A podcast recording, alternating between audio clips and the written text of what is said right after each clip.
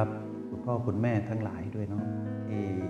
มาสถีต้องขออนุญาตเรียกผู้สูงวัยทั้งหลายว่า คุณพ่อคุณแม่ ที่ได้อยู่กับกายที่ชราเนาะขอย้ำอีกทีหนึ่งว่า พระพุทธเจ้าได้บอกกับภิกษุทั้งหลายก็คือพวกเราทุกคนนี่แหละบอกว่าดูก่อนภิกษุทั้งหลายชราคือความแก่นั้นเป็นอย่างไรเล่า ความชราก็คือความแก่ ความคร่ำคร่า ความที่ฟันหลุด ความที่ผมงอก ความที่หนังหดเหี่ยวเป็นเกลียว ความเสื่อมแห่งอายุ ความแก่ง่อมแห่งอินทรีย์ คือตาหูจมูกลิ้นกายใจ นี้แหละก็คือคำว่าชรา เป็นเรื่องของกายหมดเลยนะ ทีนี้ความแก่ของกาย ก็เหมือนบ้าน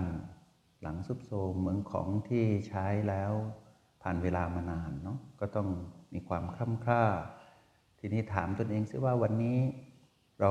ฟันของเราฟันแท้นะหลุดหรือยังนับตรงนี้ด้วยนะ ถ้าฟันเริ่มหลุด ไม่ว่าอายุเท่าไหร่ ถ้าฟันหลุดก็แปลว่าเริ่มแก่แล้วนะใครที่เริ่มใส่ฟันปลอม ก็บ่งบอกแล้วนะว่าเราเข้าสู่ความชราตามคำตรัสพระพุทธเจ้าแล้ว ผมงอกหรือยังบางคนบอกว่าเริ่มงอกสองสามเส้น ดึงออกแทบไม่ทันแล้วตอนนี้ นั่นแหละสัญญาณบ่งบอกแล้วว่า เรานั้นได้อยู่กับกายที่เริ่มแก่แล้วนะ หนังเริ่มหดเหี่ยวเป็นเกลียวหรือยังหดเหี่ยวธรรมดา พอไหวอยู่ก็เรียกว่าใกล้ชรา แต่ถ้าเริ่มเป็นเกลียวขึ้นมานี่ก็ไปดูเอาเองว่าเป็นเกลียวเป็นยังไง มันไม่ยอมกลับมามาตึงมาเด้งเหมือนเดิมนั่นนะแล้วก็ความเสื่อมแห่งอายุ อายุไขที่เราได้เห็นว่ากายนี้มีอายุมานาน เต็มที่ก็ในยุคพวกเราก็ประมาณ 100 ปีเนาะหนึ่งปี ตอนนี้เราอายุเท่าไหร่ละใกล้ร้อยหรือยังละ่ะนั่นแหละก็คือความแก่ ยิ่งใกล้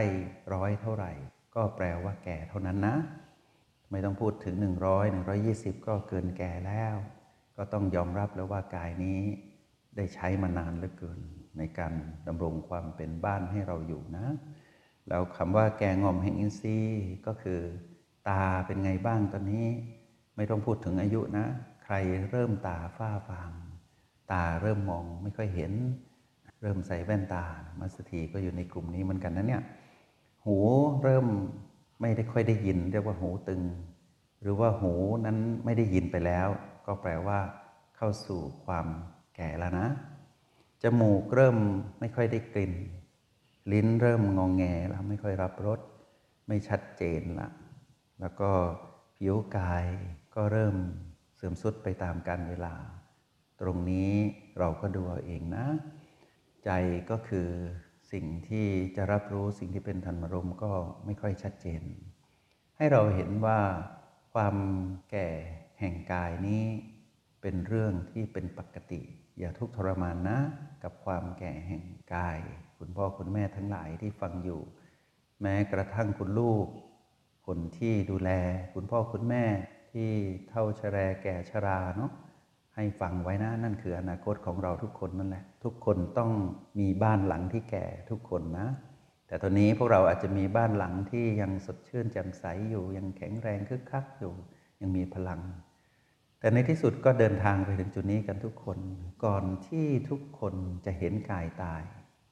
ถ้าตามปกติแห่งกฎของแห่ง กฎแห่งกรรมที่ยุติธรรมคือตามอายุไขนะ ไม่พูดถึงอุบัติเหตุเพศภัย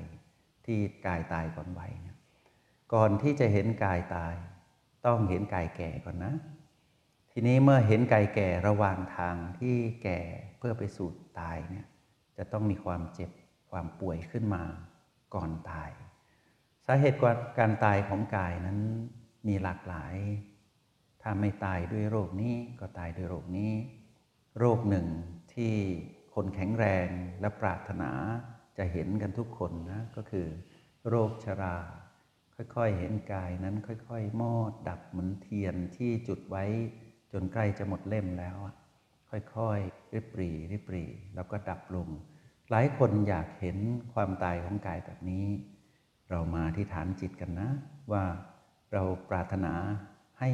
เห็นกายดับแบบนุ่มนวล แล้วเราก็เห็นลมสุดท้ายของกายดับไปต่อหน้าต่อตา แล้วเราก็ตื่นขึ้นมาในสภาพของความเป็นผู้รู้แจ้ง แบบนี้คือยอดปรารถนาของทุกคนเนาะไม่มีสิ่งที่รกรุงรังเต็มกายไปหมดก่อนตาย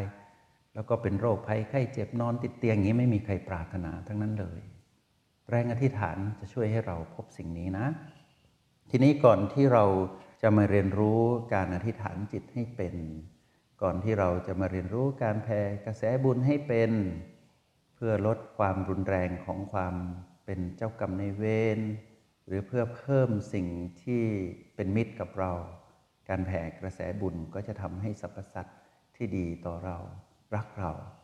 แล้วการแผ่กระแสบุญทำให้เจ้ากรรมในเวรนั้นคลายโทษให้เราได้ด้วยนะ แล้วก็การแผ่กระแสบุญเนี่ยทำให้ผู้มีพระคุณนั่นนะเกิด ความเมตตา รักใคร่และมีความปรารถนาดีต่อเรา พวกเราที่ปรารถนาอยากจะเห็นเทวดารักษาตัว เทวดารักษาบ้านเรือน เทวดารักษาทุกที่ทุกสถานที่ตัวเองนับถือเนี่ยก็ต้องมีหลักของการแผ่กระแสบุญนะเราทวยเทพทั้งหลายเหล่านั้น แม้แต่สรรพสัตว์ทั้งปวงนะ ก็จะรักและเมตตาต่อเรา เราก็จะไปที่ไหนก็จะเป็นที่รักของมนุษย์และเทวดา ต้องแผ่กระแสบุญให้เป็นด้วย อธิษฐานจิตให้เป็นด้วย อธิษฐานจิตเนี่ยเพื่อให้ตนเองนั้นได้สมปรารถนาในสิ่งที่เรานั้นตั้งปณิธานเอาไว้ เรียกว่าความปรารถนาเป็นจริง แรงอธิษฐานนั้นจะต่างจากการขอร้องอ้อนวอนสิ่งศักดิ์สิทธิ์นะ การขอร้องอ้อนวอนสิ่งศักดิ์สิทธิ์เนี่ยพวกเราไหว้พระขอพร